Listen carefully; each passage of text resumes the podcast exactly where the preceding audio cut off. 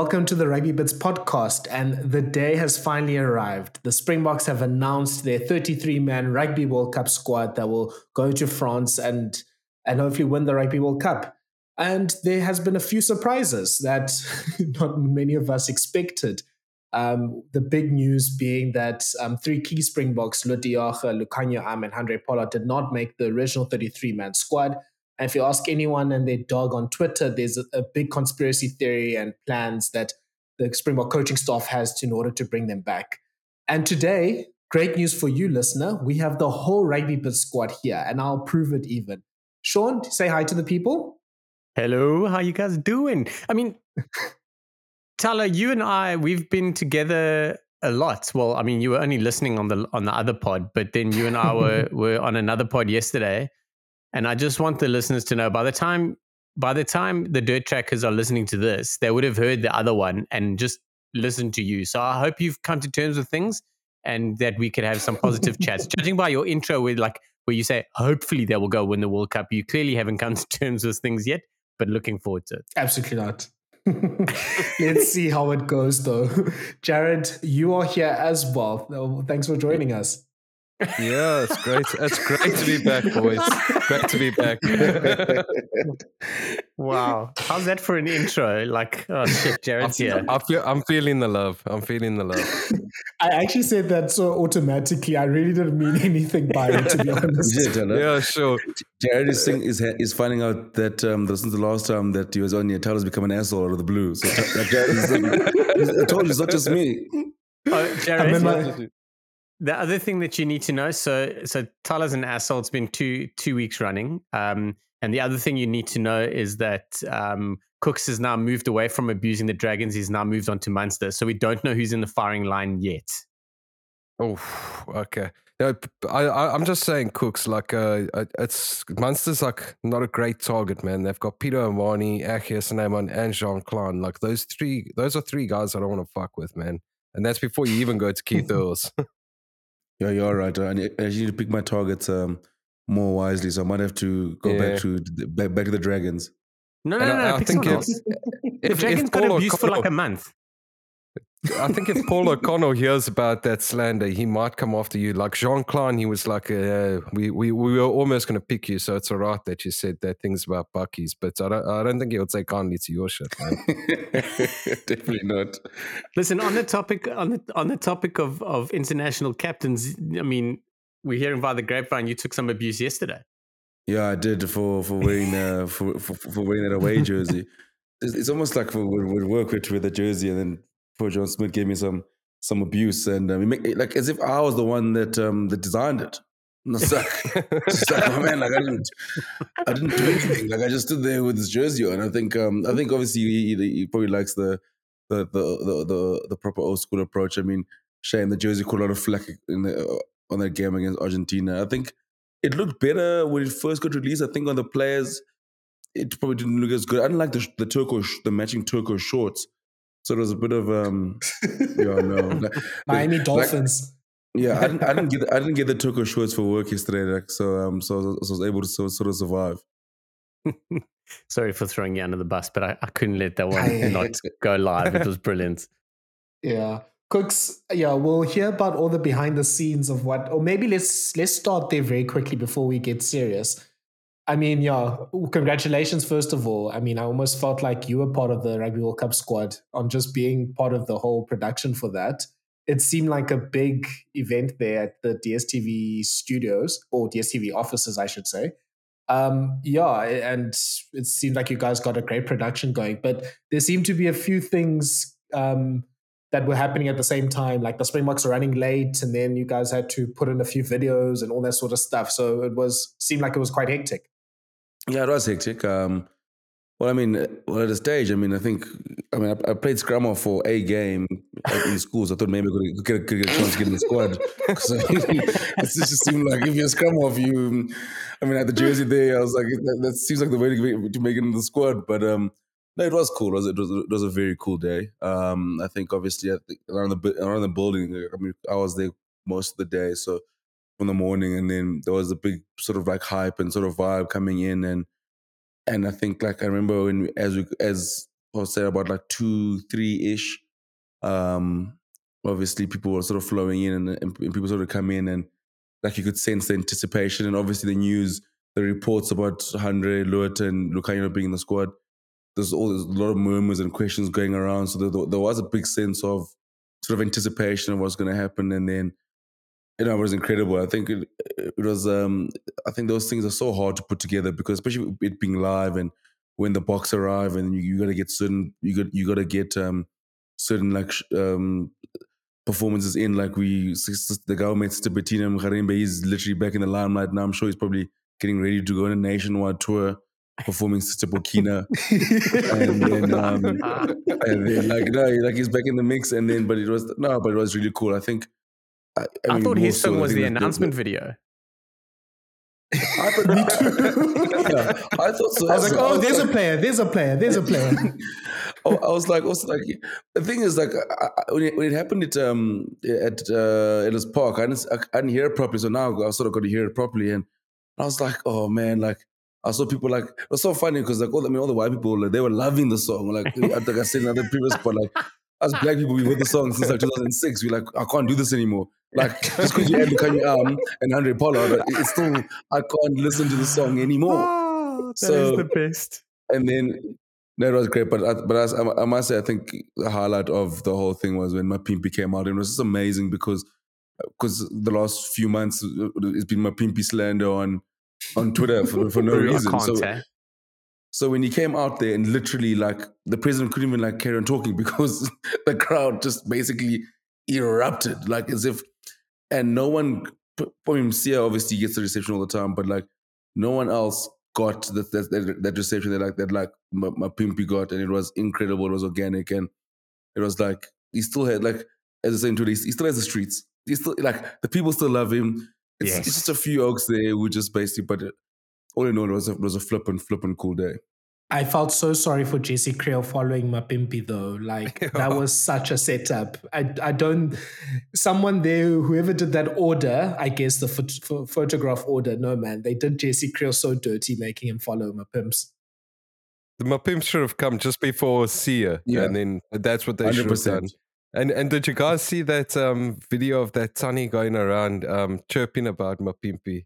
and telling sure. people off that uh, yes. he's definitely going to be in the squad and we can have two legends. We can have Kurt and we can have Mapimpi in the squad. Yes! I, Could we even sing the song for Yonks? Holy crap. Tyler, I'll send it to you in the WhatsApp group and uh, we'll Thanks. share it on Twitter and that as well. it is fucking phenomenal. She she lays Shame. down the law. Just I, I, I, but I follow. We followed her. We we we have followed her now because she was yo. She was having a go. I was loving it. Sorry, Kooks. Shane, uh, I don't know if you guys uh, like picked up on it. One of the funny moments was um, uh, Mark Shane Puff, Marco van Staden. I think the orders it, it probably was going to be. I, th- I, think it was most. It normally goes captain, coach. So then poor Mark was like, and South African cat, and then Marco van Staden walked out. And it was like, I was like, oh. I was like, what? So I, I, was, I was like, is he the captain? I was like, what is going? what's happening? Where's Siya Kolisi? and he's like, sort of like, I was like, what is going on? He's like, oh, they're like, oh, okay, cool. Maybe they just sort of reversed the order. But it was, but, yeah. a few people, actually, like, and, and was the South, like the South African captain, like South African captain. I look, I see Marco van Staden, and I was like, what the hell is going on in the squad? yeah. You know, the thing is, like, I I won't lie, and I mean, I I can say it. So, Kooks, you can just you just can disagree with me, but it was it was a shocker.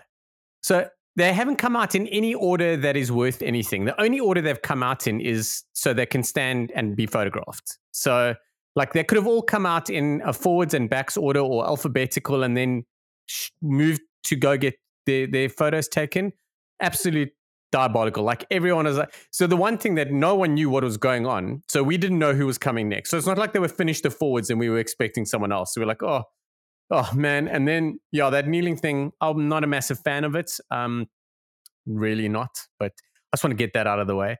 Other than that, flip man, we're gonna have to dive into the squad. It's gonna be epic. I'm looking forward to seeing what's happening. But uh, man, there were some surprises thrown. When I first got sent that message about like you know, this is kind of what's happening. These guys are out and we're taking four scrum halves. I was like, listen, whoever sent you that is absolutely smoking his socks. Just forget about it. It's an absolute waste of time. And then I picked up there were two hookers. I was like, this is definitely bullshit. Anyway, How little do I know? That was the one thing that was happening. A lot of squads are like floating around, and um, no, it was absolute absolute chaos. I think we also tried to put together a squad, and I think we think we all pretty, pretty much got it wrong. But I, I, was thinking when the order was coming out, I was like, I think I, I think it was basically for drama. Because like Marco yes. van comes out first, then you're like, who's not going? If Marco's going, is Deon is Deon Fourie staying? Is, is is one of the locks staying? Like, what's going on? I was like, I think a part of me like that squad was like, was this for the sense of drama, just to be like, because like I remember a, a, a, friend of mine was was happening when the group was going, so he keep going, and he goes, "There's two seats left, but there's no Lukhanyo Am, there's no Handré Pollard, there's no there's no and C hasn't come out yet. Yes. But there's four, there's two seats left. So it's like, someone's, and then he's like, he's waiting, and then Jacques Nienaber gets called. He's like, guys, Oh, what's shit. going on? Because there's one seat left. and, we, and we know who that seat's reserved for. It's for Siya. I know it was, mate. Yo, yo. He was panicking. Oh, he was. He's like, he was like, guys, what's going on? Like, what's going on? Like, what is going on? Oh man, I got yesterday. I think I got. I never got more messages from people asking me what the team was. Like, uh, like so much. I'm like, I didn't sit in the meeting with them. I don't know. Like, oh, it was wild. Did you see any of the Springboks before the announcement? No. You didn't, you didn't see yes. anyone, so you couldn't see anyone. That's and when did you get the running order? Like, when did you know what was happening and how it was happening? Or were they just giving you like, you're on for five minutes now, good luck with the rest of the day, my guy?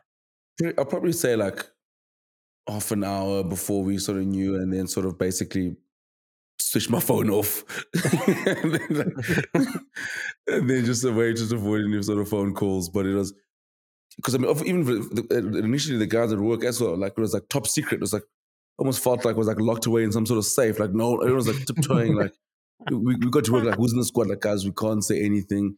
I was like, this yes, but you is, can tell me. Like, and then like I was like, tell me like, and then we obviously the guys at the back, so, so then the guys were obviously at the back, most at the back behind, so no one could actually see what was going on. And then obviously it was oh jeez, it was. I've never seen like people like wanting to know names of 33 players more than our guys working on a work. Like, do you, like, do you know who it is? Like, I'm sure like Moss would know. Like, Moss, you know who it is? Like, Moss like, I don't know. Like, ask John. Like, John, do you know who it is? And he's like, yeah, but I know. And John's like, I, have got a shit shirt on. I don't want to talk. Yeah. John's like, know, like, like, I, I, I, I don't ever enjoy. John was more angry. Like, I don't like your shirt. But like, and then you'd have like, um, other oaks are like, do you know, like, people like, like, cooks like, I, I, know someone who had dinner with Rassie one time. He said to me, like, that's chaos. Listen, the amount of texts on on. So, I, I, what I will say um, is all of this, the speculation and everything took a lot longer to come through than usual. Normally, the bullshit is running early in the morning, and and it took a lot longer. And once, you know, the best is so I got this from, and in inverted commas, a reliable source. And then they're like, and you're just like, yes, this Oaks, come on now. I feel like this is COVID 19 all over again. You know, when they're like, yo, we're gonna we're going into we're going into an alcohol ban, everyone buy. And yeah, and then and then like and you get all these reliable sources, and the first like and then someone sent me one, a reliable source, and they said Pollard um and Lood are out and we're taking four scrum halves. And I'm like, dude, what? What sort of drugs are you taking? Because never ever will that happen. Never ever. And then and then it started flowing, and then it like there were articles being written about it, and then it started gaining momentum. I'm like, either someone has absolutely whoever the media guys absolutely dominated and really just sent everyone down the wrong rabbit hole, or we're actually in for an interesting ride. Anyway, needless to say, we're in for an interesting yeah. ride.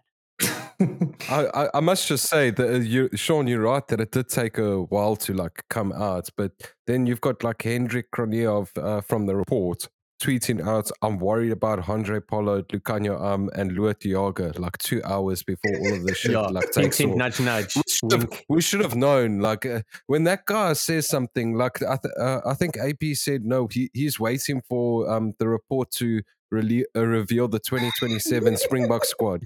Like, yes. Th- those guys knew about Jean Kleyn's uh, Springbok call up before he even knew. Like they, they had printed it. It was in the papers. Rassie called him on Monday after the reports uh, p- put it in the papers on Sunday. Like the, those guys, you don't stuff around with. Like if he says like something like that, you read between the lines and you know, man. Like I'm saying, like, the reports gonna, is going to probably release the team for the game against Ireland on Monday. Just let us know already. Like, Yeah. listen, so and so. Mm. I, still, I love the fact that the Rapport is no more, like there's a little less mystery in the bug team. Like you just get it money. Like reports like, well, I, here's the team, guys. You're like, okay, at least you know. It's, like, it's great for podcasters, though. It's great for us. Like at least you know Monday we know what the team is for Saturday. Like No, I think no wonder the Springboks released their team on Tuesday. They're like, look, we need to beat the Rapport anyway. No, hundred percent. Because I mean, the, the, the Rapport probably is, is this in the team meetings. Like someone's telling the like I think the Rapport like picks the team as well. Like I think Rassie, I think we should go with uh, Jean Kleyn for the squad. Okay, cool. Let's bring it. But you know, Hendrik Cronje, the sixth selector. I, I would love I would love to have been in that very very very first team meeting management meeting and then team meeting when they decided we're going to do this shit on Tuesday now screw everyone like what do we have to hide like let's forget the speculation and all the BS let everyone plan and we're going to release it on Tuesdays and that's how we're going forward I like I want to know who whose idea it was I want to know who pushed back and I want to know who had the like deciding vote because yo it's quite something. I still love it. I still love it now. Every Tuesday, we're like, cool, let's get it going. Guys, I think we need to now actually get into the real chat about the squad. I mean, we Yeah, we've done a We've great job about- of avoiding it. yes, we faffed about it too much. Speaking of faff, let's talk Faff, about yeah. the the backup the the backup ten situation at the Springboks. So I think maybe the best thing to to make this discussion is to discuss it by the sort of surprise omission.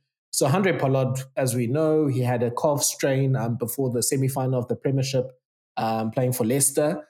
And yeah, the timeline for the injury has sort of just grown and grown and grown the last few months, from a few weeks into a few months into starting the rugby championship into the warm-up games in Europe. And now I think the latest report from the Rapport was that he would be about 50-50 for the Scotland game in the Rugby World Cup. So he's subsequently not been selected. And Manie Libbok has now become probably one of the most important um, Springboks in the squad right now. And Jared, I'll that, start with you. Sorry, I'm Oh, sorry. And by on, that, he's become the most important person in the squad. And by that, he's all all of a sudden become public enemy number one. I mean, flip. But anyway, sorry. yeah. it's ridiculous. welcome, welcome to the life of a Springbok Manie. I hope you enjoy it. But yeah, Jared, I mean, it seems like the plan is that Libbok is the first choice number 10. And if Pollard isn't able to join us, let's, we'll talk about that a bit later. Then it's a mixture of Faf de Klerk, Jaden Hendrikse, maybe a bit of Willie le Roux that are our backup 10 options with Damian Willemse. So, what do you think? Yeah, uh, Tyler, the first thing I just want to say, hey, is that uh, we could really do with a Francois Steyn right now. I'm just, uh, he, I know you, you, you think it's still done, but like it, it, would make you a bit more comfortable having him in the squad, would it not? we can, we can I have mean, another more crash than the- then. More than the four scrum halves, yes.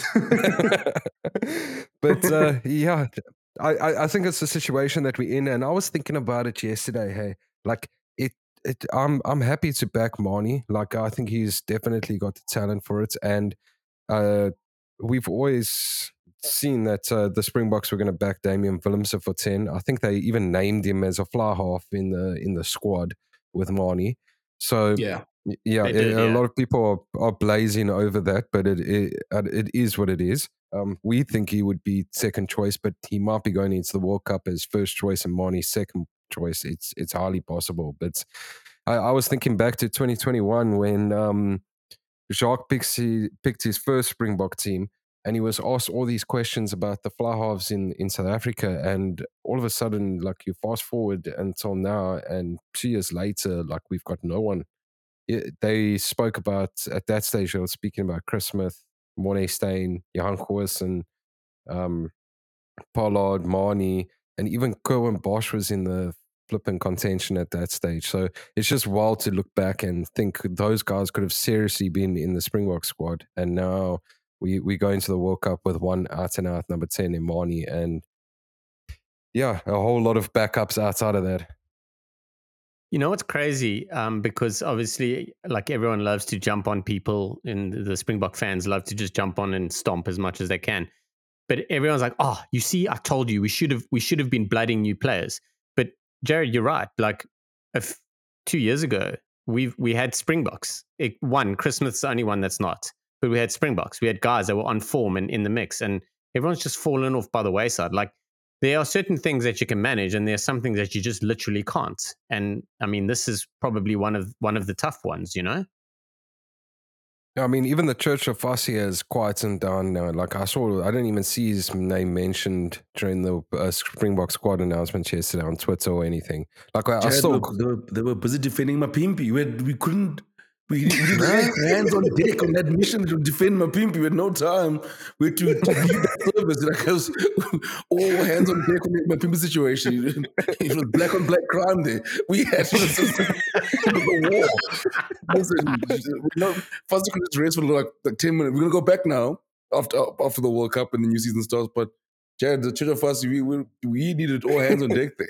Listen, But Kooks, I- I- if you I- I think if you think if you think that that that you are going to be able to take a break from defending Mapimpi now, mate, I'm sorry. I've got news for you. This is almost like your first Spring, Springbok World Cup. I don't know because, like, have you seen the other backs there? My pimpy, you're going to have to be defending him the entire way through because he will be selected at 11 in almost every single major game, and everyone's going to be climbing on him. I'm sorry, but you're going to have to you're going to have to ease off Fassi. The Church of Fassi is just going to have to chill a little bit until the start of the URC season because you're going to be full on with Mapimps, eh? yeah, it's, it's like the first day of school, man. You've just got like your pe- your pen and papers, and you got your new uniform on. Now the hard stuff really starts, man. Like, I just wanted to see him go to to go to Paris. That's the that's, the, that's step number one. We'll, we'll send a few troops down to Durban for preseason. Have a look at how Fassi is looking. You know, just just have a look. We, we, I mean, we got we got, we got Fassi there and Yankee there. So like, we, I mean, uh, uh, uh, we split for that, but we'll we know the World Cup. We got Mapimpi there. Now we can just sort of send a few troops down, but again, all hands on deck from the eighth of September to make sure Mapimpi, because like you said, it's gonna it's gonna be a fight all tournament long. I, I, I will say there was two other trends that I picked up on Twitter, or, or like non-trends. The the one trend was there was still clamors for where's Evan Roos? Where's Evan Roos? Like I even saw, I, I think it was Quivers Visa was even like a Roos with a question mark on Oh, his, uh, his tweets, and I was like, wow, really, Oh. guys? Yeah, uh, it, the the Stormers fans were still pumping for that Shame. one. Yeah. And then, and then the other one that uh, I, I- I noticed is everyone was uh, posting like the the Springboks that are like the the teams were all posting their Springboks that made the the squad, and the poor Lions were just wishing people happy birthday. Oh, sh- I did not see this coming, mate. That is, I nearly just, I nearly just laughed some snot out my face. That was. We just lost- No. we just lost Rihanna's. Rihanna's gone now. So thanks to the, thanks for thanks for supporting us all this time, Rihanna. yeah, but listen, Ringo. This is I the had first time to, Ringo's heard anything. He's just welcomed his uh, his second one, so congratulations.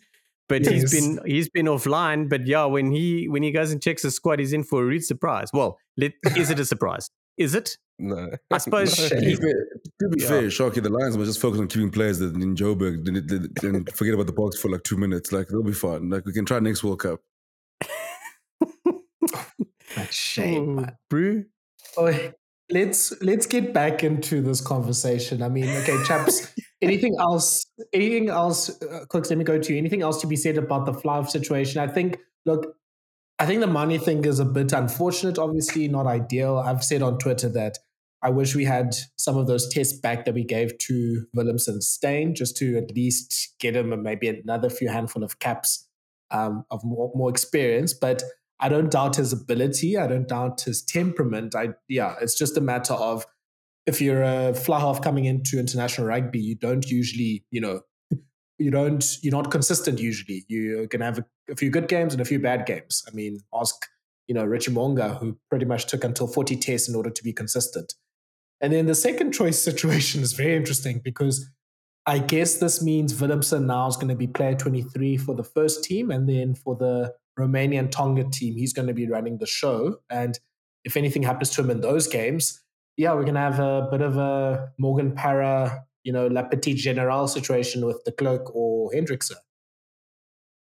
Tyler, all we could see Damian Willemse being the the starting ten. I mean, Oh, you look at you, you, you look at when when Andre Pollard went down. I mean, Willemse was Willemse was the one that sort of came in and um and, and he sort of started maybe morning we played twenty three. I think it probably looks like it's going to be between those two for the for the starting berth. But um, yeah, I think we're to you might see a situation where we do see a Kolbe on at Flav, or we see a uh, a Faf, or it's it's it's to be it's it's it's to be interesting times to see. Because I mean, my thing with the Springboks now, they have to sort of experiment. What happens if one, one of the tens do go down in?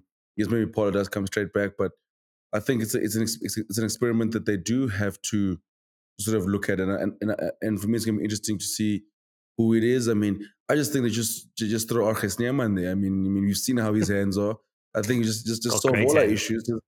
Yeah, just put him at ten. I think you'll be. I think it'll, I think it'll be fantastic there. I think. And then like like why? Imagine having a ten that can jam the lineouts at the same at the same time as well. Like it'll be it work. It works for everyone. You know, as much as the Springboks, uh, as like Jacques and Co um, put players into like they put them in a position in a test match to test them out and see options, but they generally do it with the idea that they will eventually stick to it somewhere along the line. So, like Damian de Allende, um, all the, the, three times that he's played um, at 13, well, twice he started and once he came off the bench. He's moved to 13 a couple times off the bench before, but not as long as against the All Blacks. I played a couple for um, for Munster, and then he obviously his first two starts for the Springboks were at 13 next to Jean de Villiers. But you know, like that's coming through now because he's the second choice 13. So the whole thing that happened with Damian Willemse, like Tyler, I heard you shudder there. it's it's it's something that they've practiced and and and they they put the time in, and that's clearly what is going to be happening. So, Kooks, you make bring up a very valid point that what happens if um, if um, uh, what happens if if Willemse is now going to become the first choice ten. But either way, if he's first choice ten or second choice ten, it really impacts in a lot of his other game time and space. And Tyler, I know that you are very much on that. Damian Willemse uh, must not be a, a Springbok like first choice Flav. Like he's better at ten and at twelve and fifteen. Like I, I tend to agree with you. I think he offers more um, in other spaces. But his 12 option has almost been shut down now because Damian de Allende and Andre Esterhuizen are there. So what's going on? And um, are we going to be now targeting him as a starting starting 10? I think Manie deserves all the minutes he, he can get because he needs to go through all those minutes before the World Cup anyway. We have to we have to do it. Can I have one more thing about to say about number ten? Like I put it out there that Andre isn't like trained at ten for the Harlequins and that kind of thing, but I, I think the Springboks, like if especially if we playing Willie le Roux at fullback, like we don't have like the same ten that a lot of other teams like the same responsibilities in that. Like that when Willemse played ten against the All Blacks, he was basically defending at ten, and Willie was playing ten. Like we, we do also have to think about it that way. Like if we can get a guy that can just tackle and kick for goal, like all good, sharp, he plays ten and fucking Willie runs the show from from fullback. And that's that's how that that's effectively I think how how it's gonna turn out is yeah, Faf can kick the goals and he can tackle, so you can play ten for us. Speaking of goal kicking.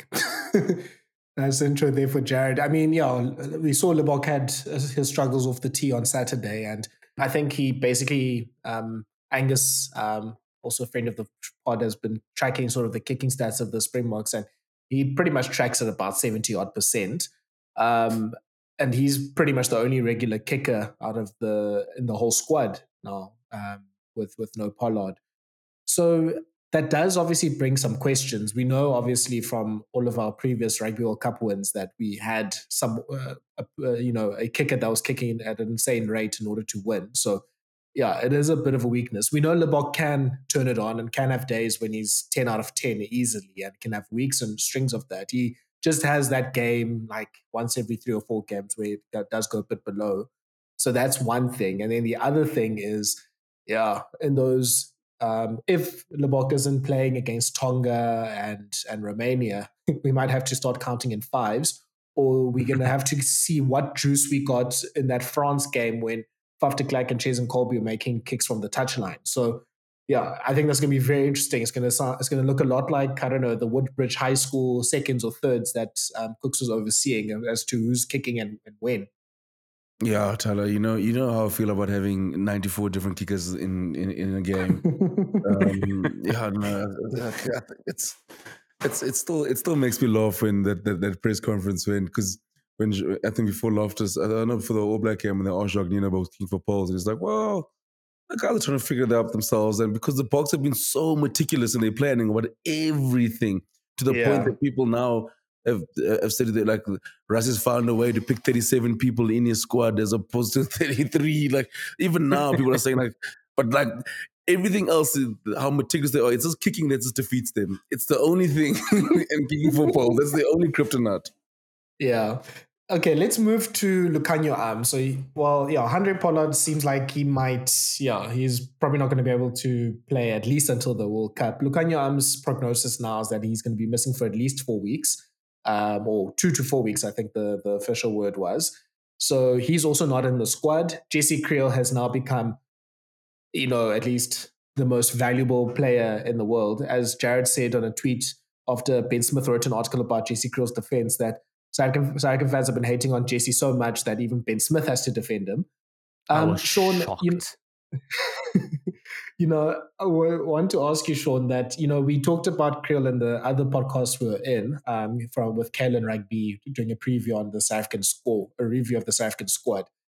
Look, I don't think, or anyone that watches rugby can't deny that Kriel is an amazing defender. So I do think for that, and especially with the teams we're facing in the pool stages, Kriel gives a lot of value. I don't know if he's you know, he I think Ben Smith was taking a few shots at Am that were unnecessary, but I think Kriel is an amazing defender and actually kind of helps us in that way.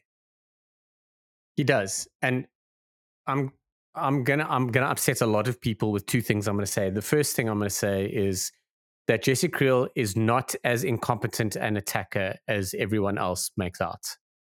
It's um, he's a different player to Lukhanyo Am. Lukhanyo Am's got incredible offloads. Um, probably like he, he the, his spatial awareness is probably a little bit better, um, and he's got the ability to pull it off. So you know, there's there's that, and everyone wants that. But the truth is, you're not going to get that from hardly any other player in the world. Like it's really difficult. So, but Jesse Kriel runs other options. He runs phenomenal lines, and he runs a line that you are always going to defend. You you will always double up on him. He's a big human. He runs fast and and hard, and he's got some great passes. I mean, there's quite a few tries where everyone's celebrating like Kurt-Lee and this and that, and whatever, and Jesse Kriel's at the heart of it. Um, so yeah, from a defensive point of view, we are we haven't lost a single thing. Um, Jared actually pointed out very nicely the other day when I was talking about um, sort of tackle misses that Lukhanyo Am has a lower tackle percentage than Jesse Kriel. And he pointed out that we obviously want Lukhanyo Am on his feet more. So they've obviously adjusted that, which I think is a very valid point. But Jesse Kriel defensively is brilliant. And it's not the fact that he makes those one on one tackles, it's the fact that he is linking the inside backs and the outside backs together and he's doing it well. He communicates exceptionally well. I mean, you know, like uh, Canan Moodie made some incredible reads and some great tackles in that second half. And a lot of that's got to do with what is happening inside as well, like giving him the freedom to do that and the trust. So this is this is a team a team effort, and it's it's huge. The second thing I'm going to say that's going to really irritate a lot of people, and guys, I've got my gum guard in, I'm ready to fight. Um, if Lukhanyo Am's going to be out for four weeks on that knee, I don't think we need we need to bring him back for the World Cup. Um, I think Jesse, yeah. like Lukhanyo, uh, sorry, huh? Yeah, yeah. We don't uh, need to bring him back. no, Lukhanyo, I'm took three, four games to kind of get back in the mix. Can we afford to give him a game, uh, uh, one game, and then hope that he comes right before the final? Um, so, like, are we going to do that? And on a knee that is not going to be 100% better. It's not like he's been given the time. They are definitely rushing those four weeks because he's been struggling on his knee for a while. He hasn't regained the form. He's now re injured it. I think we're going to go back to a space where they're going to rush him in and that he's gonna um, he's gonna not be on the form that we needed. Defensively, he struggled this year. I think that I don't think it's it's going to be the right decision um, unless I'm wrong with the with the diagnosis and that the four weeks is he's going to be 100 percent afterwards. But he had such bad strapping on his knee um, already, I I think that we I think it would be an error. Um, having said that, if he comes back and they believe he's good and ready to go, then I'm all for it. Like I'm not anti having Lukhanyo. I'm back. I'm just saying that Jesse Kriel is our first choice 13, and we are going to do flipping well with him there. Yeah, actually, Jared, maybe to bring you in, just on a almost a wider point, how do we, or what? I mean, yeah, we've heard many conspiracy theories about players being brought back and everything, and I think Nienaber did imitate in his um, press conference that you know the three injured players, de Jager, Pollard, and um, are on the standby list, and they yeah, there, there's the option of bringing them back before the the official confirmation of the of the squads. So yeah, how does that work, and what what's your position about how we manage the three omitted players? Yeah, I I, I think uh, pretty much any time we pick up any injury or anything like that, it, you sort of you pull in Pollard in straight away. Uh, unless uh, th- unless it's an injury in the front row, like if we lose a back row, I think they just call up Pollard straight away. And yeah, it, it seems like that. Uh, I don't know all the regulations around the, the players and that kind of thing, but they seem like they had to be fit to be picked. So yeah, I, I think if anyone picks up an injury, Handré Pollard's our first call up, and uh, I think it's necessary. Any any chance that we can get to get some of those guys back in, I think the Springboks will take it with without a doubt. So I was also doing some research on this. I was actually hunting through World Rugby's uh, resources page and all that sort of stuff. I couldn't. I was under the impression that uh, for some reason I thought that if you go into a World Cup with an injury and you and you are not available because of that injury during a game, then you can't be replaced. But I think that's wrong. I don't think that's right. What I did see though is the process for bringing another player in is you have to first prove that this player uh, player A in your squad cannot continue to play, whether for whatever reason they are un- not available for injury or anything like that you have to deregister them and then re-register another player. Now, I don't think it's as simple as that. I think there's, a, I think a, a, a committee or someone has to kind of agree that it's done, and obviously all eyes are going to be on us, so they're probably going to scrutinize it if it does happen. So, but the way I saw it was that they just there was there was an overseeing committee that made sure that it was an ethical replacement and not an unethical one, which kind of leaves a lot of gray area. Welcome to rugby union. But uh, yeah, so I'm a little bit wary of that. But I agree, Jared. I think if we if we have a chance to bring someone in, um, it's Handré Pollard. Um, I think it's probably mm. the best shot if it was just a one for one replacement or anyone in the backs for that matter. Yeah, and as Jared mentioned on our WhatsApp group, and I saw it on tweets as well, there was a situation where France said they ruled out Thomas Ramos in the last World Cup, and then he was playing in the, the game the next day for Toulouse. So yeah, it's, yeah. it's clearly something that needs to be obviously more stringently regulated. But obviously, with all of this hullabaloo happening around the Springboks, I don't think the World, World Rugby would allow it to happen as easily. We can't just claim that, you know, Cobus Reinach has tightened the hamstring without any sort of doctor's notes or anything happening after that. Um, but yeah, I think as Jared said, the other thing to to add there is, which um, someone mentioned on Twitter, which I didn't consider, is um, the role of the clubs. And that basically now, part of the reason why there's squads being announced now is that there's basically a 35 day window that has started now where clubs can um, recall their players that are not in the official Rugby World Cup squad to um, be involved or to you know come back for preseason or to play games in the top 14's case. So in theory, like Leicester can, Leicester Tigers can call back Handré Pollard and say, "Hey, join us for our preseason." And especially if they think there's an injury, they want to maybe like either review it or monitor it or whatever the case is. There is that added um, complexity to that as well. So that is a great yeah, point. It's going to be, it's mm. going to be very interesting to see if that becomes a part of the story as well, because obviously Tigers have the investment in Pollard. He's, I think, one of their highest paid players. So I'm sure they are going to be trying to be as precaution, like as precautionary as possible with them. So yeah, it's going to be interesting to see what what how that is managed. And then also another thing to remember with bringing in a player. So I think the first of September seems to be the date at which all the Rugby World Cup squads have to be in. So I think from now until September first, the Springboks can change their squad and just be like, okay, this person's in, and actually don't even give reasons. They can just be like, okay, we're dropping the fourth scrumhalf, we're putting in Handré Pollard. Once the 1st of September happens and the World Cup tournament starts, that's I think when there's going to be more complications. And as Shaun mentioned, like the whole process of a doctor and some independent doctor has, or not independent, but like someone has to approve that, you know, this person's coming out because they're injured or for some other reason. It was so funny that in the interview, Jacques Nienaber was saying, like, yeah, if a player is injured or has done something to put themselves out of the squad, that's such a wide thing to say. So I don't know. Does that mean are they gonna like plant drugs into someone's bag? Like what what's what's the extent of what they're willing to do here? Is Eben Etzebeth gonna be walking around a sledgehammer to the to the sixth loose forward? I'm yeah, I'm I'm very interested to see if there is gonna be gonna be seeing some shenanigans happening here. So Thala, um, yo, I didn't even consider that, but I, I didn't know about that uh, recall window. But it's starting to make a lot more sense now. Do you remember during the Lions tour before that, we called up a massive squad, but we had a lot of guys that were in contention for the Springbok and SAA game were based in South Africa, weren't called up into the squad, but all the overseas players were. So they were kind of like, to use a, an American football term, um, like they were running safety. So they were just kind of protecting the players so they didn't have, like, the, you know, it was during COVID and all that sort of shit. So they didn't have to, um, like, go to quarantine and all that.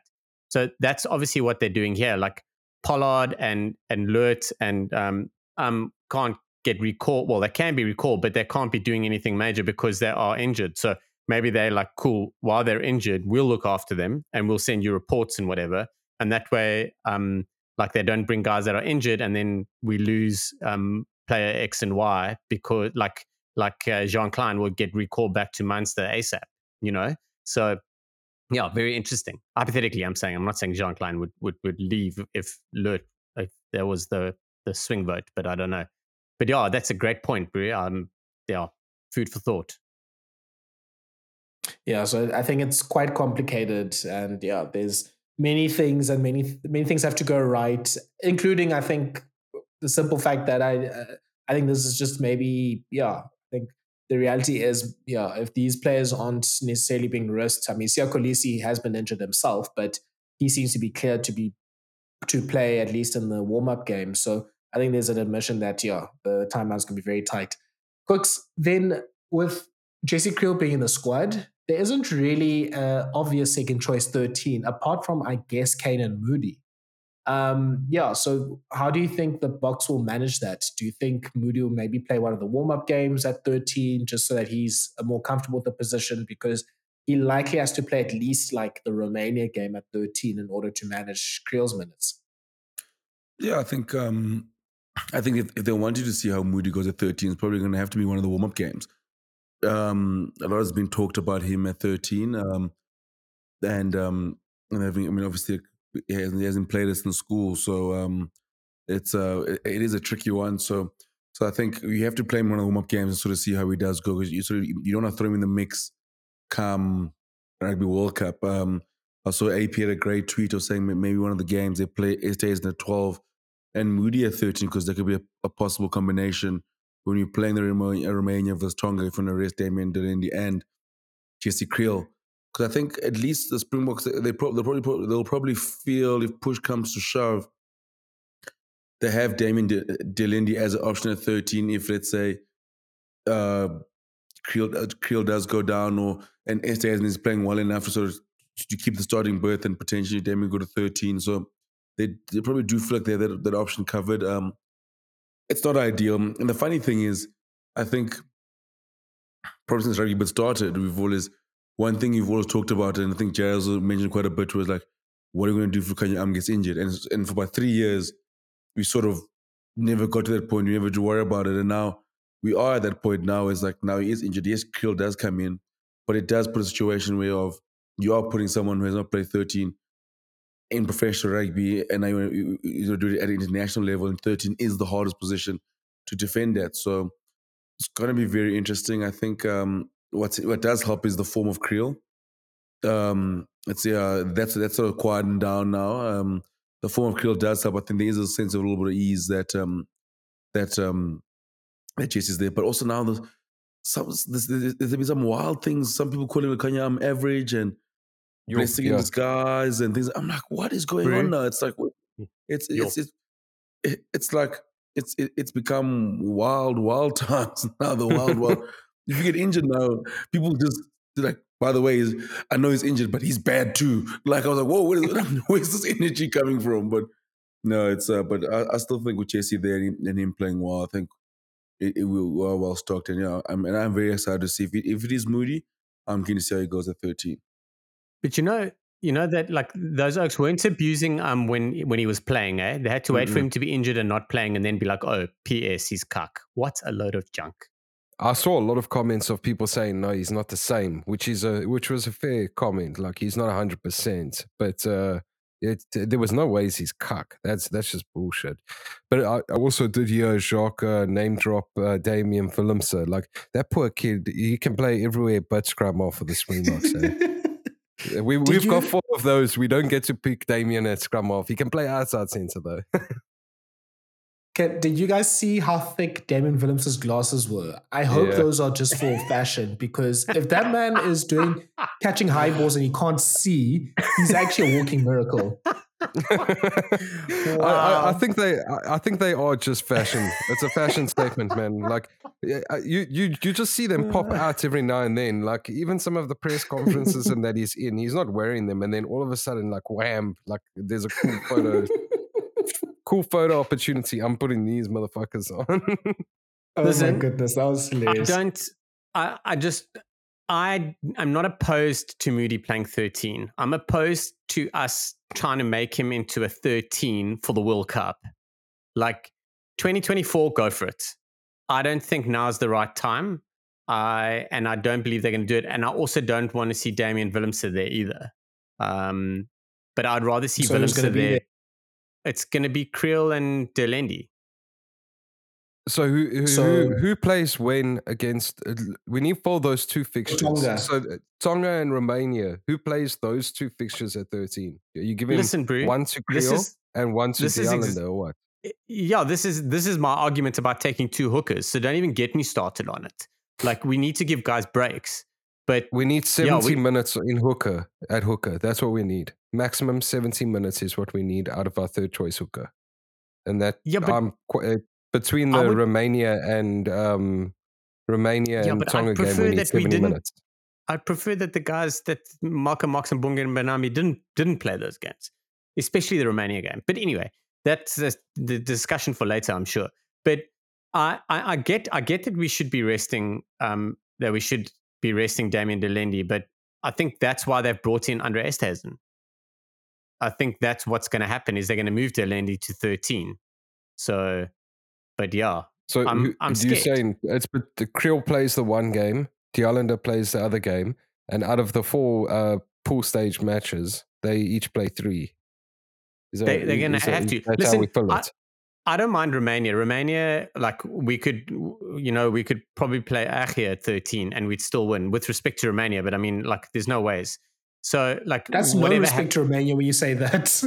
No, you're right. I, I can't believe it. I, I was actually thinking when I said that, I was like, yo, that's such a dick thing to say. I shouldn't have said that because it's just being disrespectful. So I'm disrespecting being disrespectful. So Romania are not, are not, are not going to be able to cope with us. So that's fine. I'm worried about Tonga. I don't want to be playing I'm that sort of stuff about with Tonga when when we when we want to chill when we're playing against All Blacks at 13. So Romania is fine, but um, like you know, no thanks. But we've got to like, yeah, it's hard. It's hard to rotate players with the squad that's been picked as well. To be honest, No, that's for sure. I uh, to be honest, what do you I, mean I, with I'm- four scrumhalfs? yeah, with four scrumhalfs. Grant's going to be playing Faf's going to play 13. And we're gonna have we're gonna have Jaden playing ten, and Faf's gonna play ten as well. J- Faf could probably play uh, thirteen the way he We- defends. like if we could play in all the four of 13 channel. them in one Yeah. match. We could start a Hmm. nine at nine, a nine at ten, and then we could Yeah, have, gonna have a nine as player twenty-two and a nine as player twenty-three because of his speed. Sorted. no. Done. We're gonna play for, them we, all in we, one we're game. going we're going back to the five three split. Just nobody knew that the the three were all going to be scrumhalfs.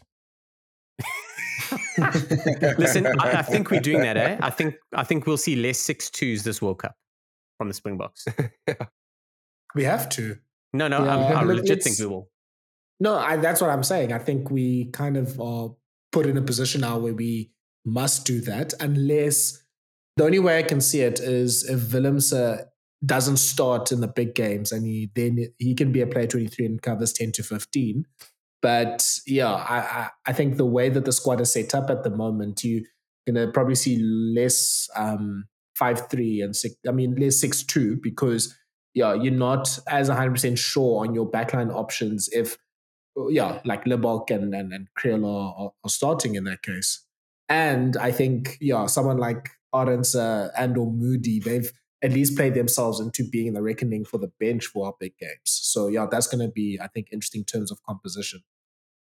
Um, yeah, let's maybe just talk about the four scrumhalfs thing because I, I think that's been the most uh, trolled about thing in, in the squad. It seemed like you know, obviously they saw that, okay, there's a lot of injuries. Maybe people aren't going to recover. We're not going to select them. Great.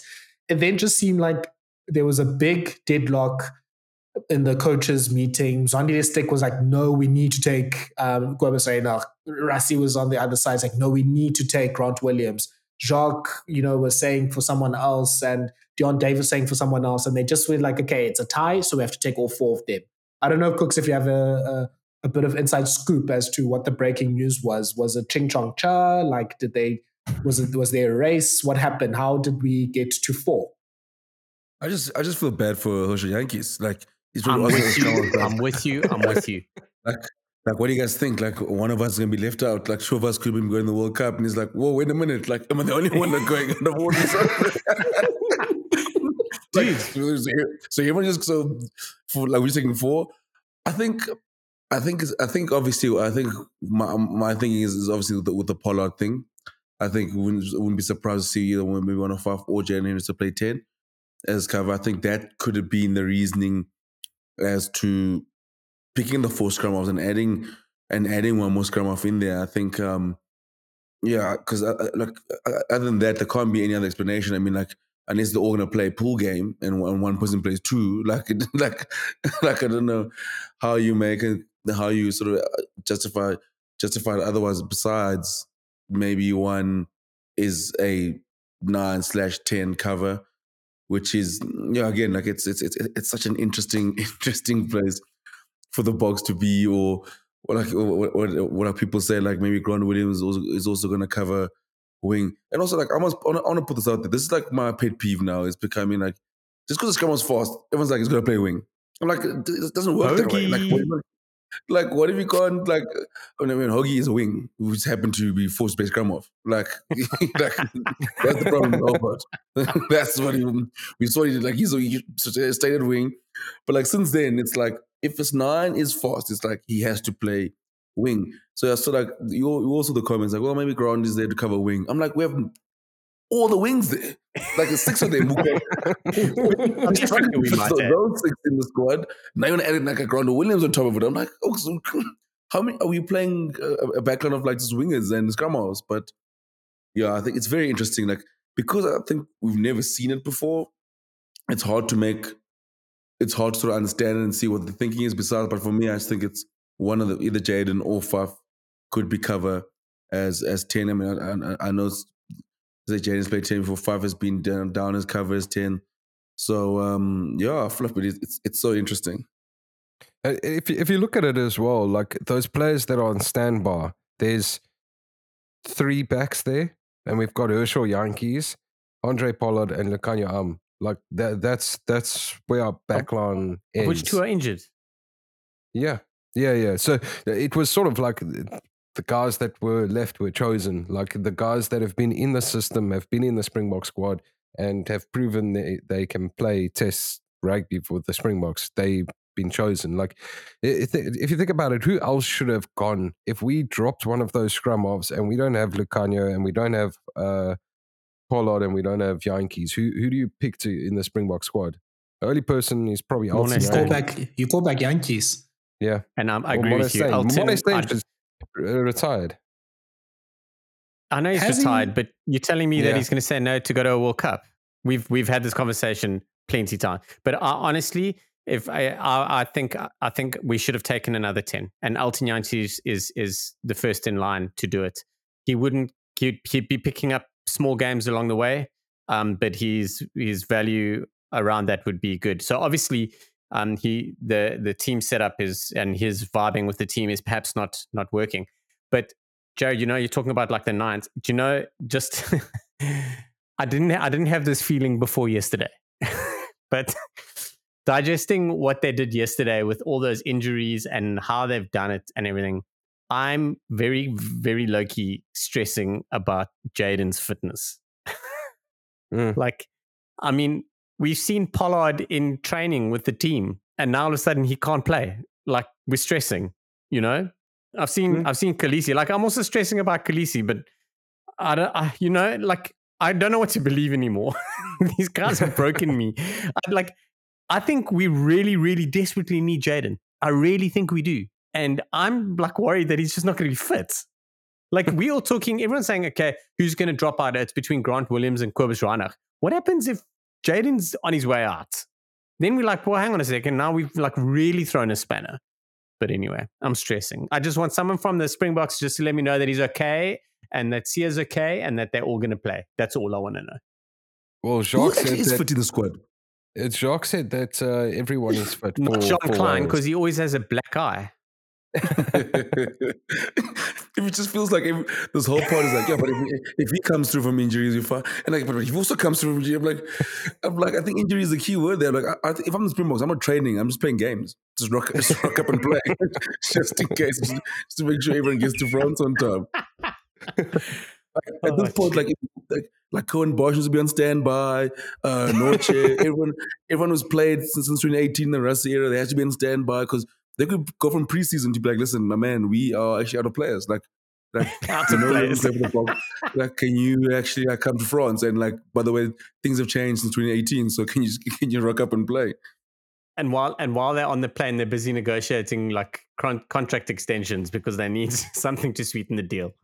Yeah, this has just been wild. I think, I think this is, and I mean, Angus, I think made the point as well. I think this is probably a consequence of the Springboks playing twelve months a year now. Like Mm. Bang on. Mm. our bodies are just shot, and the yeah, well, not our bodies. We're not playing anything. We're just podding, but the team's bodies are just yeah, completely shot. I mean. Even poor Steven Kitshoff couldn't even have a weekend off at, in Argentina. He was putting Yeah. up those name blocks for everyone in the changing rooms. Like, I Mate, mean, he was give the poor active as a a water break. boy as well, eh?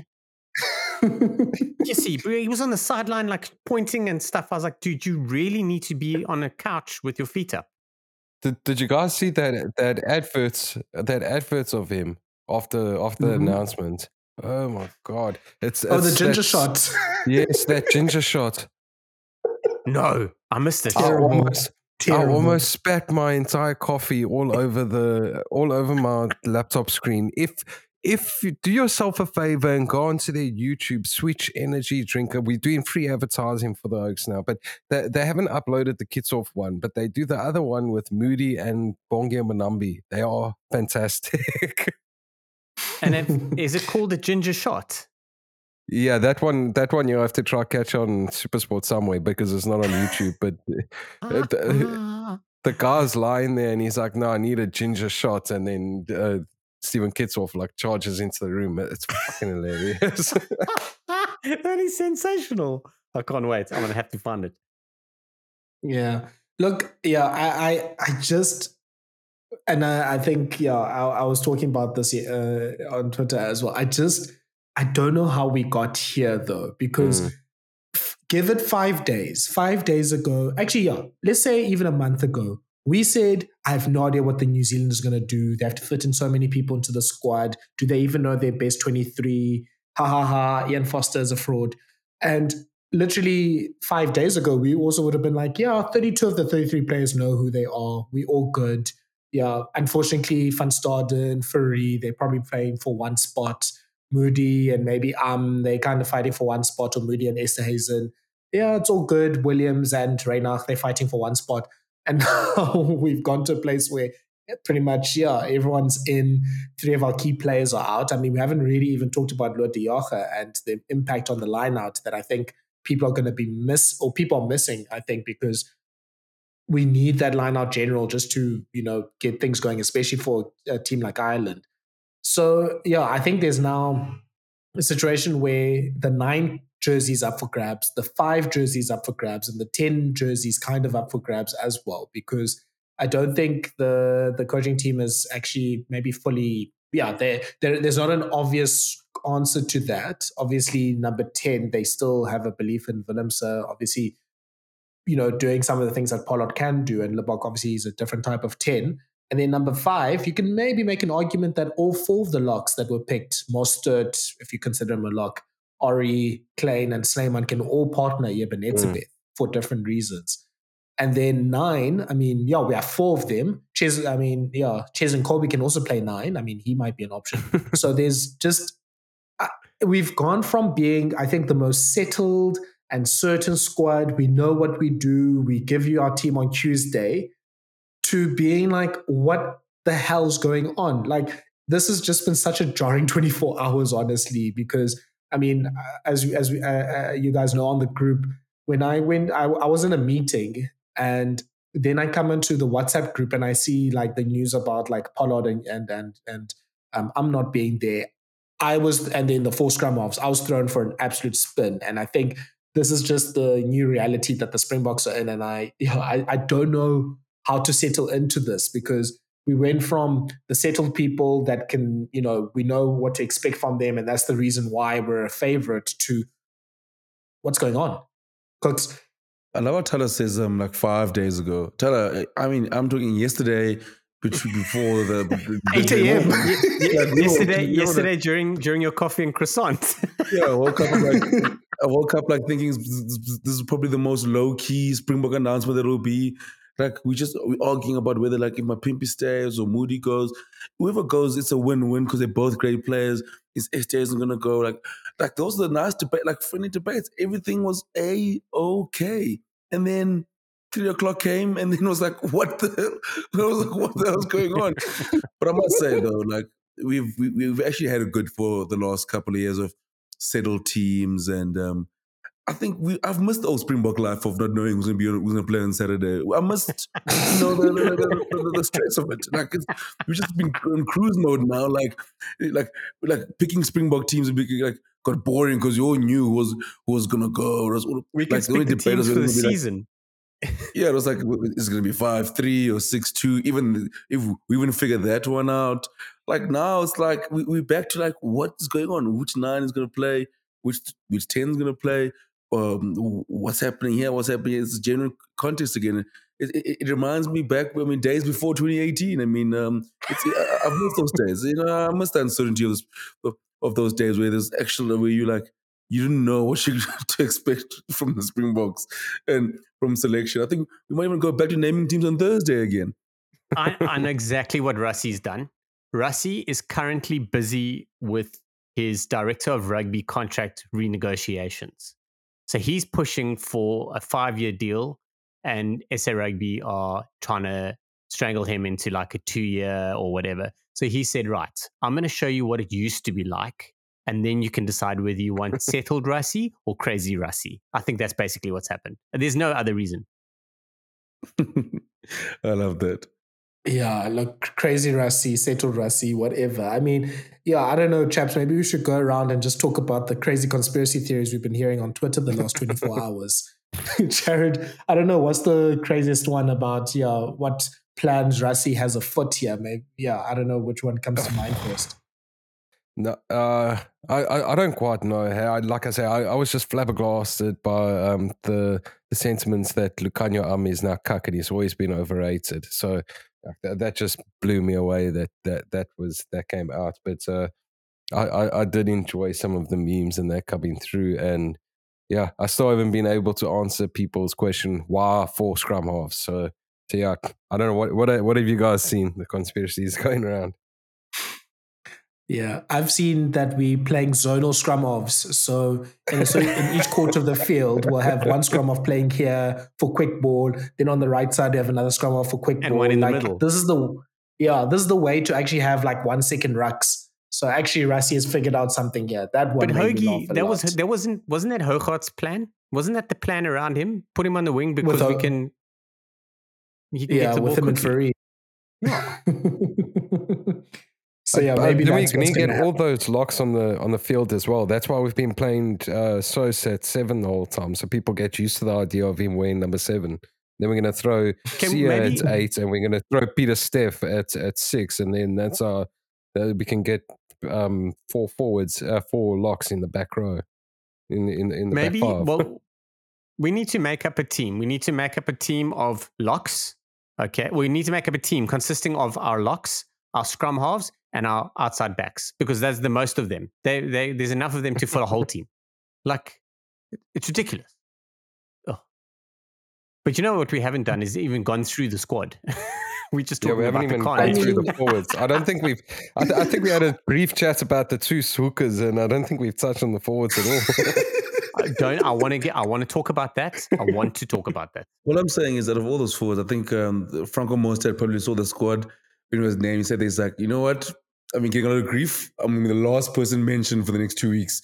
There's a lot, there's a lot of chaos happening there. Like my form is the least of everyone's worries right now. It's probably, Yes, he probably took some heat. like watching eh? the guys. here. He took Him some and Jasper heat. Wiese. Yeah, they took some heat. They put now they're sitting back. They're like, you know what, guys, you sort of fight it out. Yeah, we have no ten, and that. I'll just creep my way back into form. I should be fine by the time the Wales game comes. That's true, eh? I actually haven't heard their names mentioned once. no, we have we have bigger fish to fry right now. I mean, Yeah, they're, they're called Sean, Shamas. Mullet. many that that's called many fish to fry. Yeah, I love the, The shoal. idea of shoal yes, of let's pick four let's pick four scrum halves to back up the four wingers. Shaun, yeah, go go ahead with your hooker rant. Yo.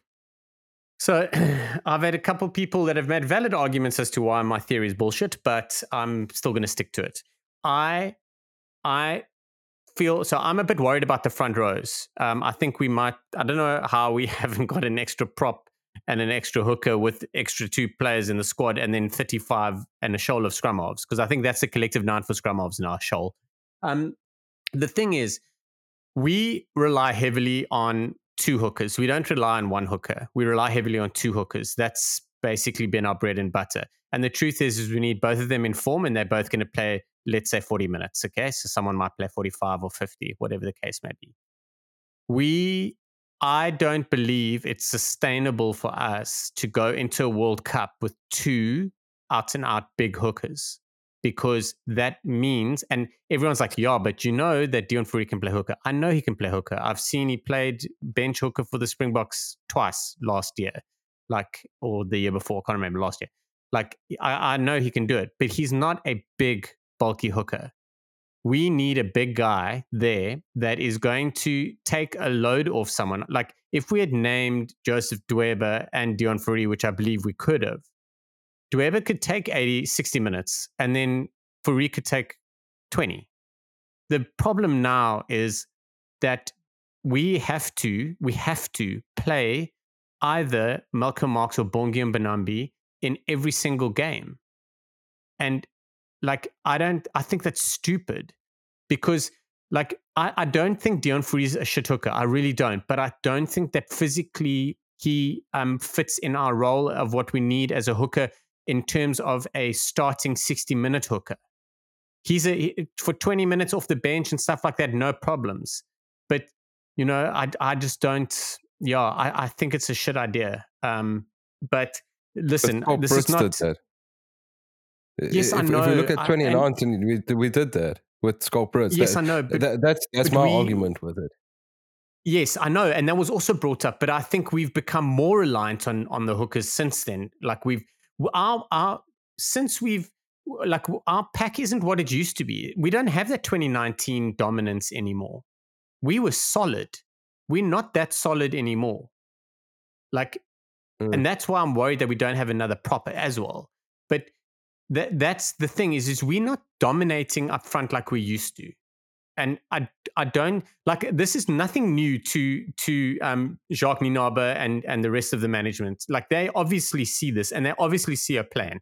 Like there's no ways that they've just gone, oh fuck it, we don't need to take Joseph Dweber because you know we don't need another hooker. Like there's obviously a plan. I just think it's risky. So, you know, and Kooks, you mentioned it, and and like there's more, there's so much risk here. There's so much what ifs over here. There's so like we don't know what's going on Like we risky, we we risking it with up with up with with one less prop, and I think we're risking it with um, two hookers, and we're risking it with one out and out fly half, and we're risking it with nine um, nine with a with a, a shoal of scrum halves.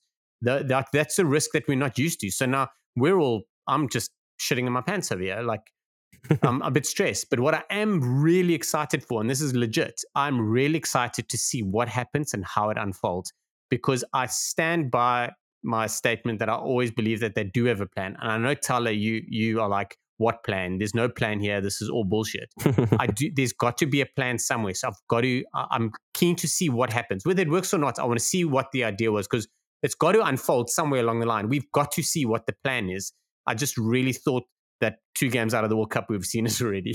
Look, my only beef with um, the Rassie has a plan side of Twitter is that everything can't be happening to him and it's all part of his plan. It's like he's like some flipping like Bond villain or whatever that like anything that happens, good or bad. No, no, no, that was all part of the plan the whole time. Like I wanted you I wanted to lose this game and I wanted to lose Handré Pollard right now because, you know, I will still win the World Cup. Ha ha ha.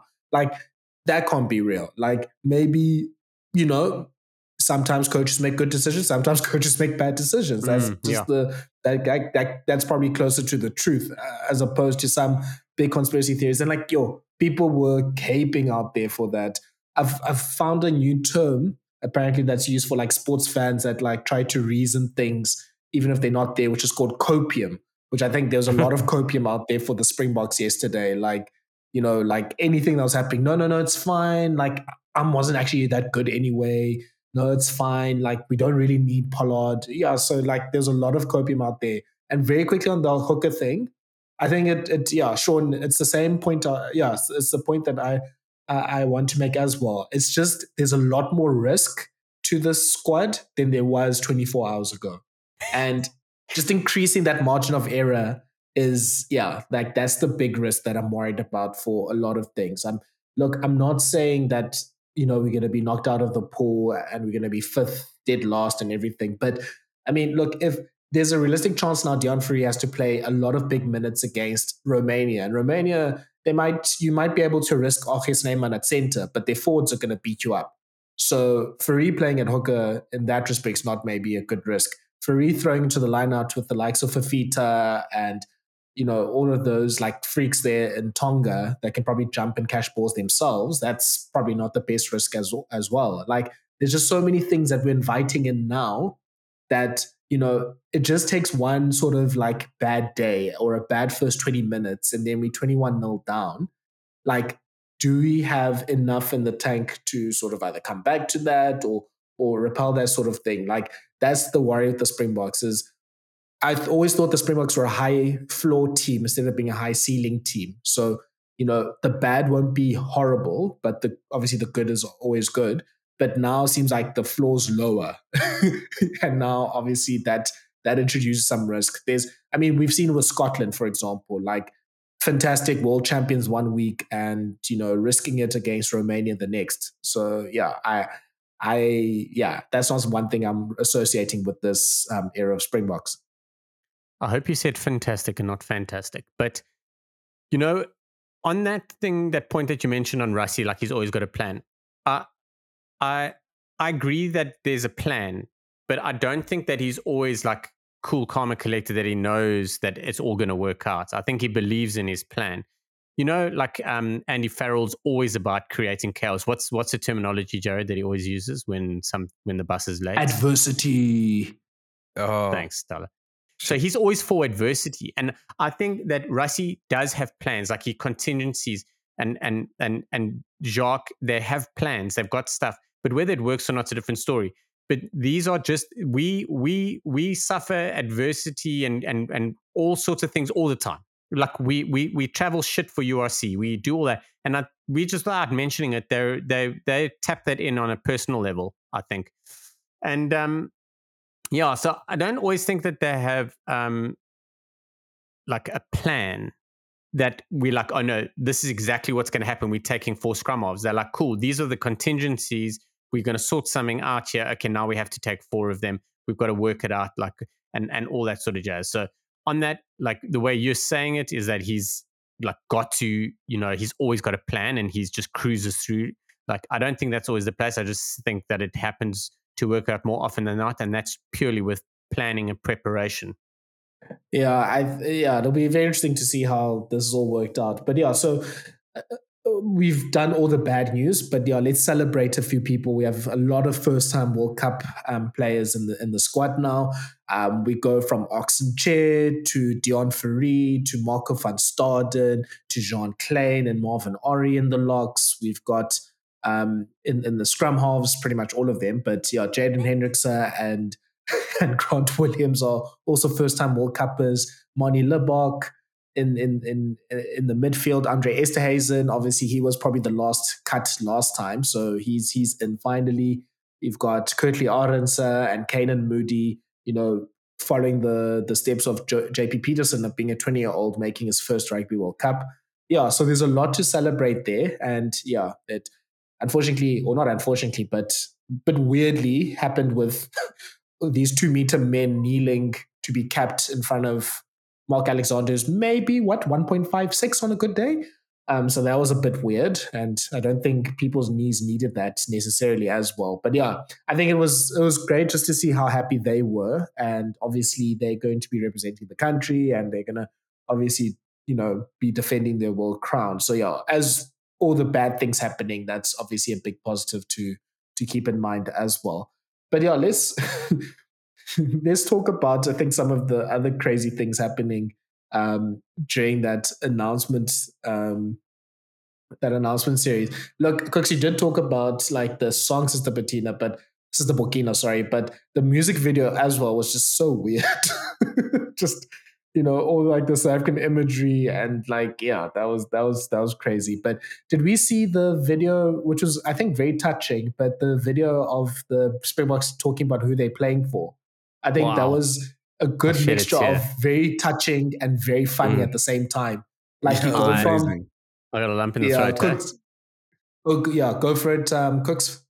I that video is amazing. Like you said, you go from um, like talking about their family to I'm sure Tyler, you love that Jesse Kriel mentioned of the Maritzburg boys mentioned. And like, and the thing is, like, uh, what I love the most about that one, obviously seeing, seeing it on, uh, uh, on on Twitter, is like it's such a niche Maritzburg college thing. So if, you, have been there, like, uh, like I've been there, so you kind of know that you you know they're referencing to. So, and, and I love the fact, even like for Maritzburg College, you mentioned something that if you're from Maritzburg, you know exactly what he's talking what about. What is that? What is he talking about? For you.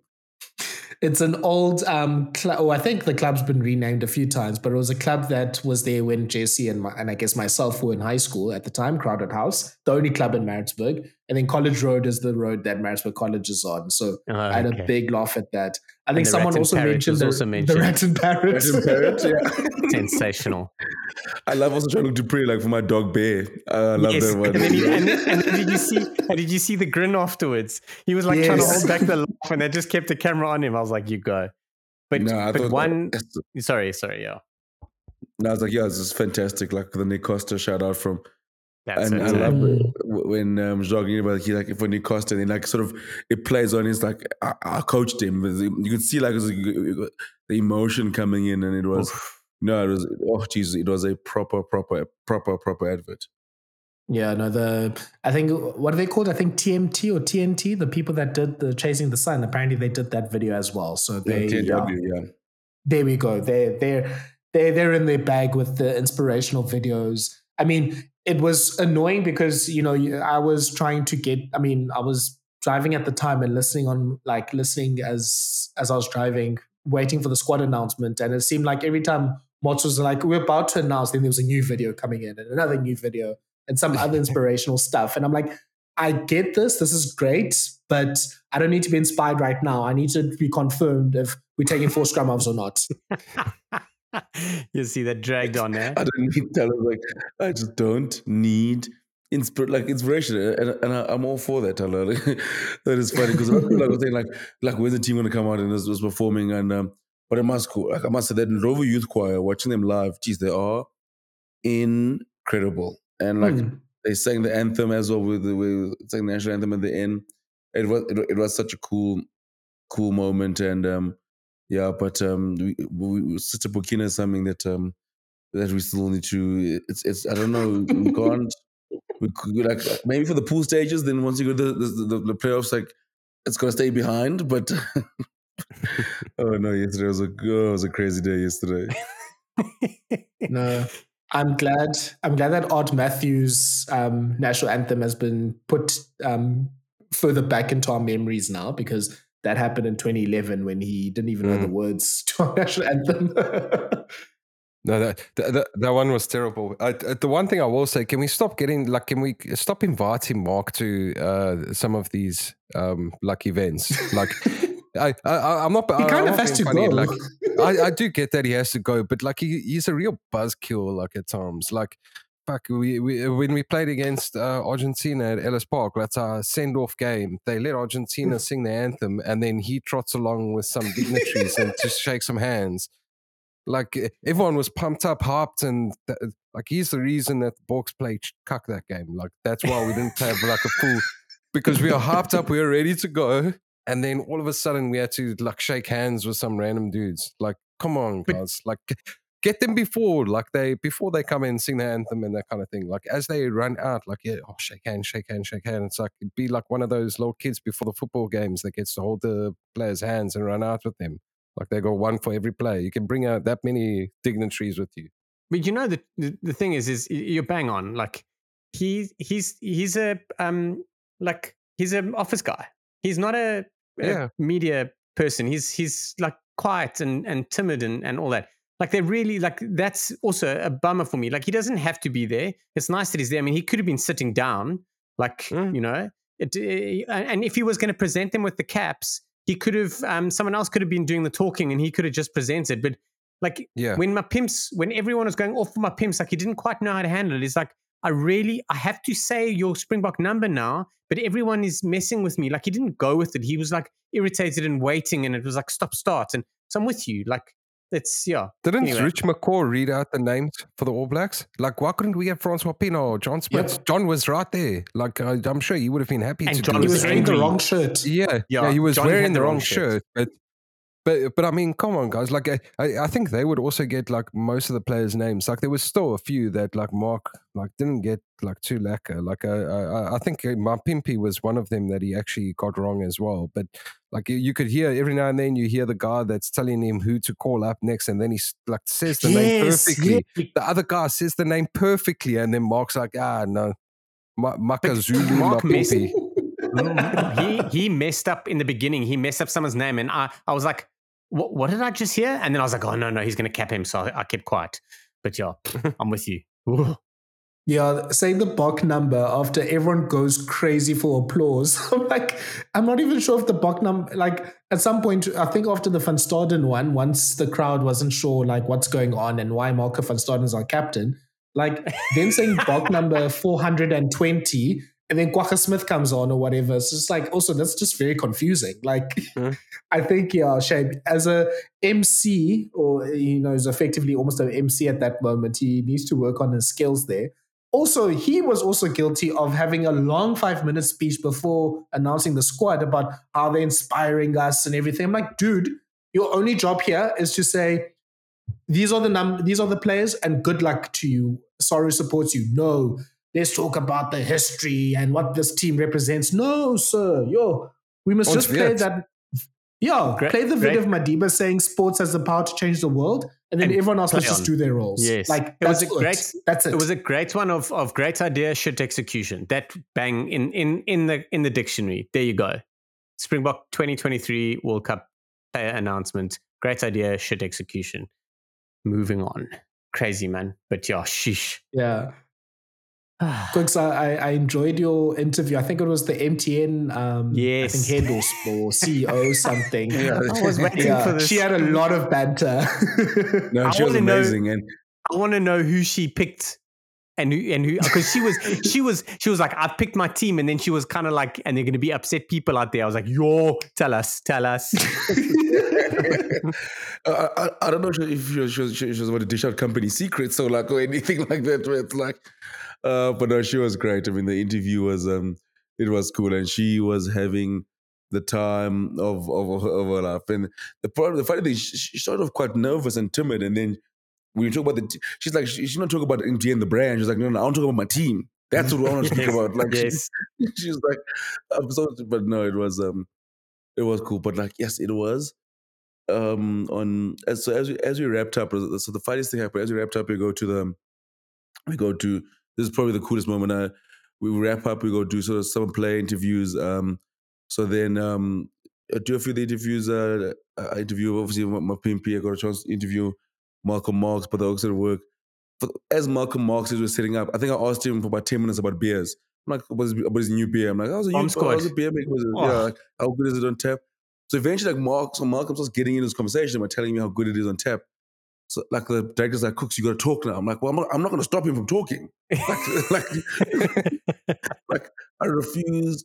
I refuse to like sort of like like he's he's, tell, he's talking about beer. He's probably bigger than me. So I feel like uh, let me just let him, like just let him, let it, like let him continue chatting, and then Eben was there. Was the the funniest thing is like, like every time I see Eben but I, I just get reminded like I, like I'll never feel bigger ever again in my entire life. like I never will. Like it's just like like even like I've never seen someone like make his blazer look like tight, like a, like a, like a tank top, like a Springbok blazer. no, it was too much. But um, no, but it was cool. Like once they left though, like after afterwards, you could see like a lot of people.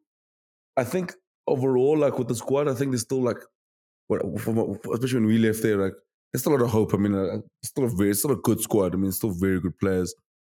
Like Yeah. I, I sort of left. I think when we left Multitudes and the Springboks left, there was sort of like the overwhelming feeling after having the, even though the way the players spoke and the way the, and like management spoke, like they also like it's like I don't know maybe Rassie and Jacques are very good at uh, very good at uh, bringing us of of of, of, of uh, sort of well, inspiring us or making us feel at ease, but like sort of the the feeling when they left was like you know what yeah the other guys out, but still a very, still a very good squad.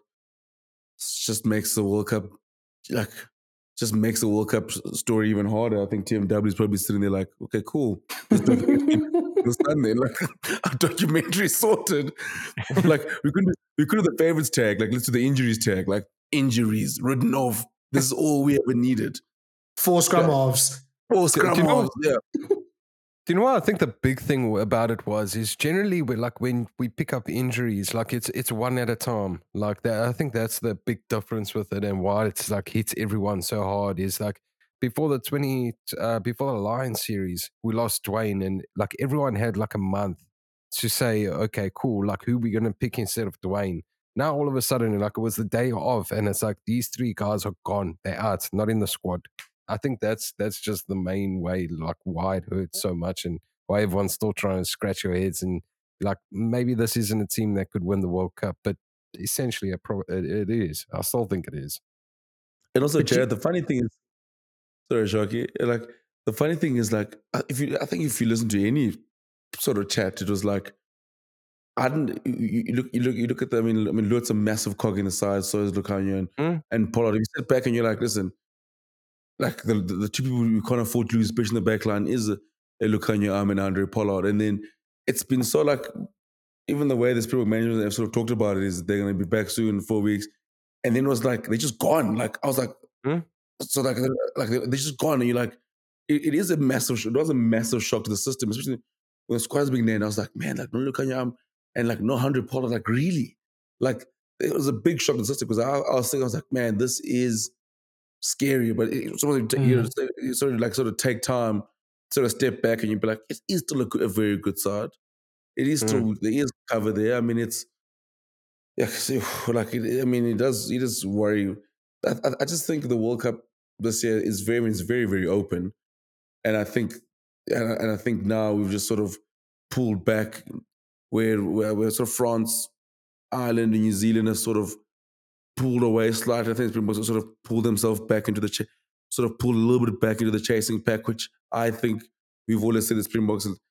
It, that's where they like to sit, sort of being a little bit of the, the slight underdogs. I think that's where they are now. Mm. They're sort of probably just slightly behind those three, who, who, who especially the All Blacks and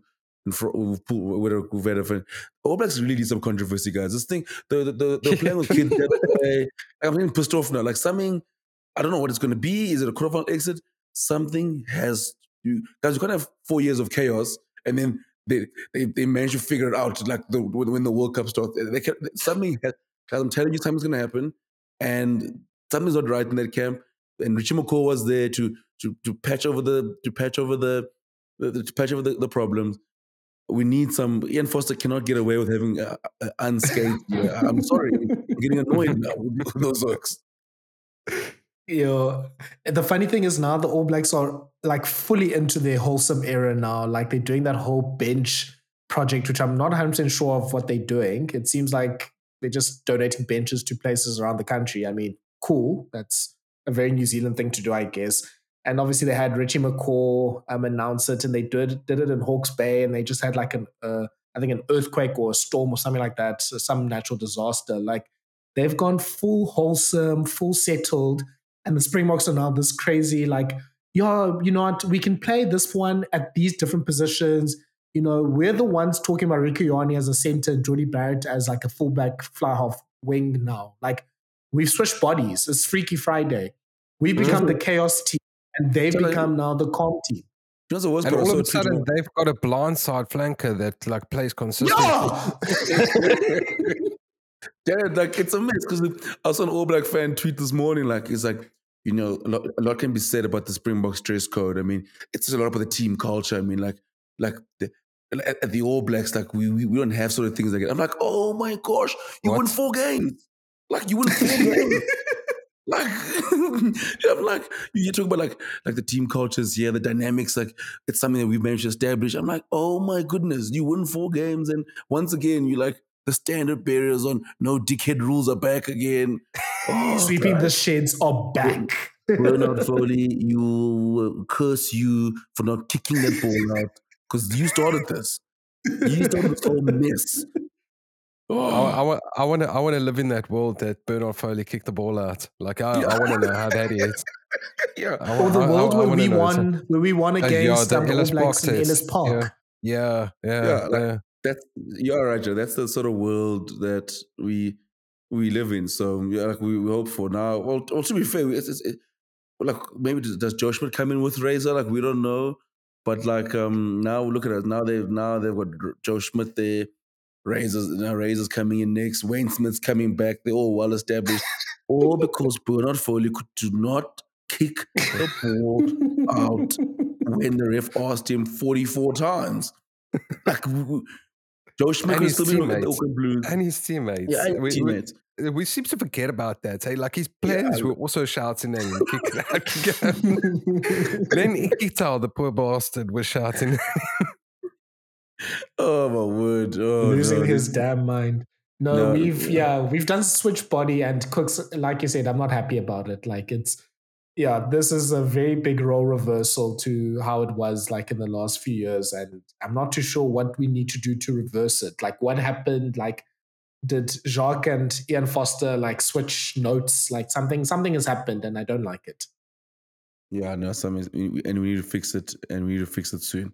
We need to fix it soon.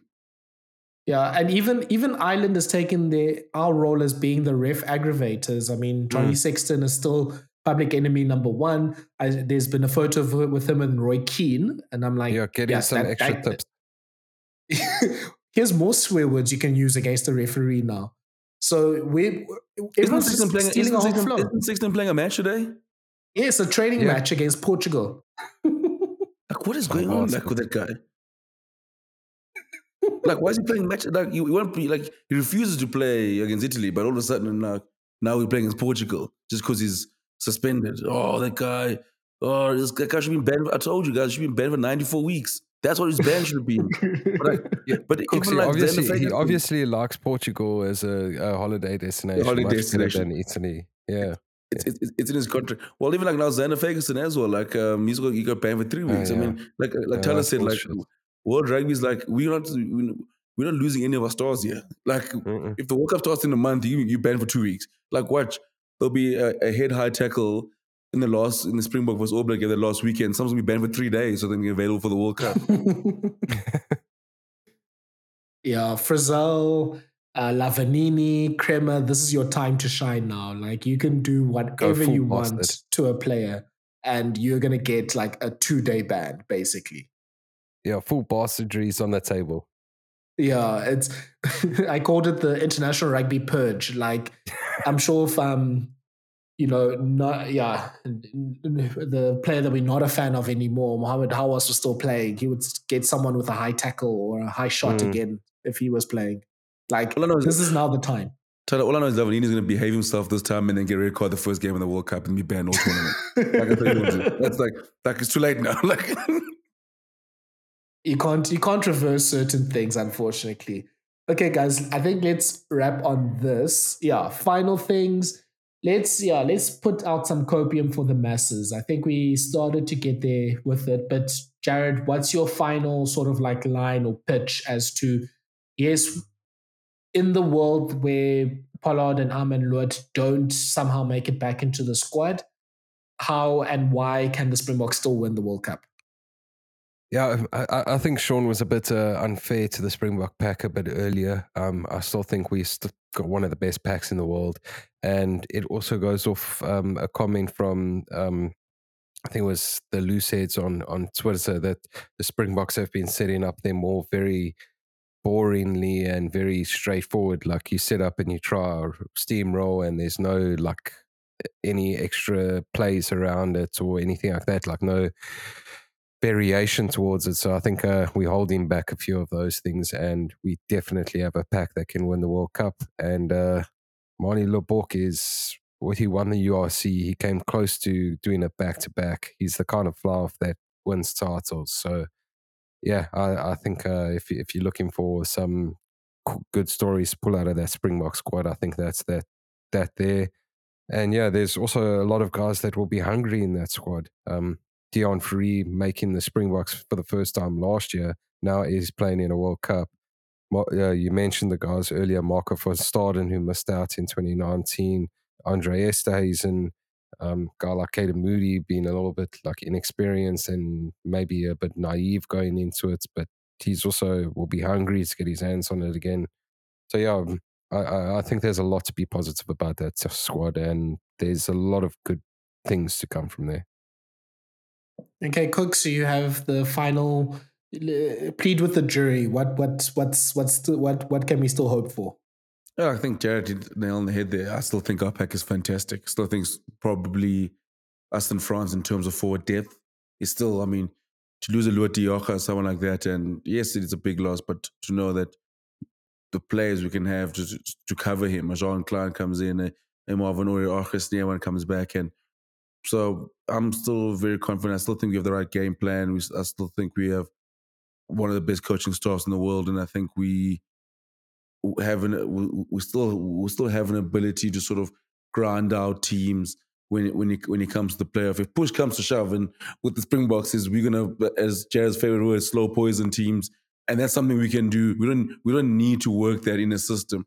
That's that's that's that's our bread and butter, and I think I I'm I'm still very very confident. It's exciting the players we have. I mean the likes of Kurt-Lee Arendse and Canan Moodie and like and and seeing guys like Deon Fourie, Marco van Staden have been called up and and Damian Willemse looks like he's back in good form. Willie's playing well. So there is a lot of hope. Yes, it's tough to lose Andre Pod, Lukhanyo um, and de but I think still it's still a very, very strong World Cup squad, and I yeah I'm still feeling very very confident, and uh, I just know that Manie Libbok has a plan for me. That's all I know. Manie Libbok has a plan for me.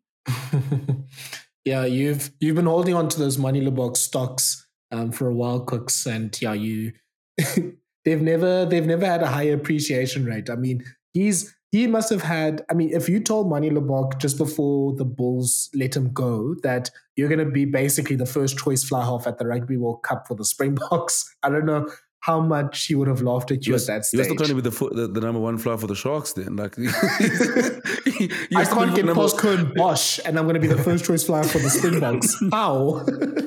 like, yeah, that's his thing. Like, can I, can I just start somewhere first? Like, before we start talking about World Cups. Yeah, Chris Smith, Morné Steyn, Curwin Bosch. Libbok couldn't get past them, but now he's the first choice flower for the Springboks. Yeah. Look, still enough quality in the squad, still obviously have the have the basis of you know a strong pack and a strong defense. You know, have a good kicking game. In some ways, possibly a blessing in disguise in the way that you know Pollard hasn't had a chance to really practice this bit more expansive game. So Libbok and Willemse have been with the squad playing sort of a bit more of a you know a game that's trying to go a bit more coast to coast. So yeah, I think there's there's enough there, but yeah, as we've said, I think the margin of error is a bit bigger, but yeah, there's still a good team in there. It's just now, yeah, what the underdog tag. if the underdog tag will add another five percent to the Springbok cause, but yeah, like I think this World Cup, which is really probably the hardest World Cup the Springs will ever have to win in terms of the teams that they're facing, has just become a lot harder. But I think let's end it off there. Thank you so much, ladies and gentlemen, for listening to the Rugby Bits podcast. Jared, sorry? No, thank you. oh, I just saw your mic come on. I was just like, Jared wanted to just correct something there or come with breaking news about another scrumhalf being added. I was, shame. I was hoping for Herschel Jantjies. But yeah, thank you so much, ladies and gentlemen, for joining the Rugby Bits podcast. You can find us on social media, on the Rugby Bits page, on, on all social media platforms. Please find us on your favorite podcast platform. Please rate this, the podcast, like, share, subscribe, download, and share it with all your mates because this podcast will be the one part, the, the number one podcast you can come to for Rugby World Cup content from a South African angle. And thank you to everyone that to to to everyone that supports us, of course. And yeah, thanks to the guys for also joining. We will see you next time. Bye. Cheers, guys.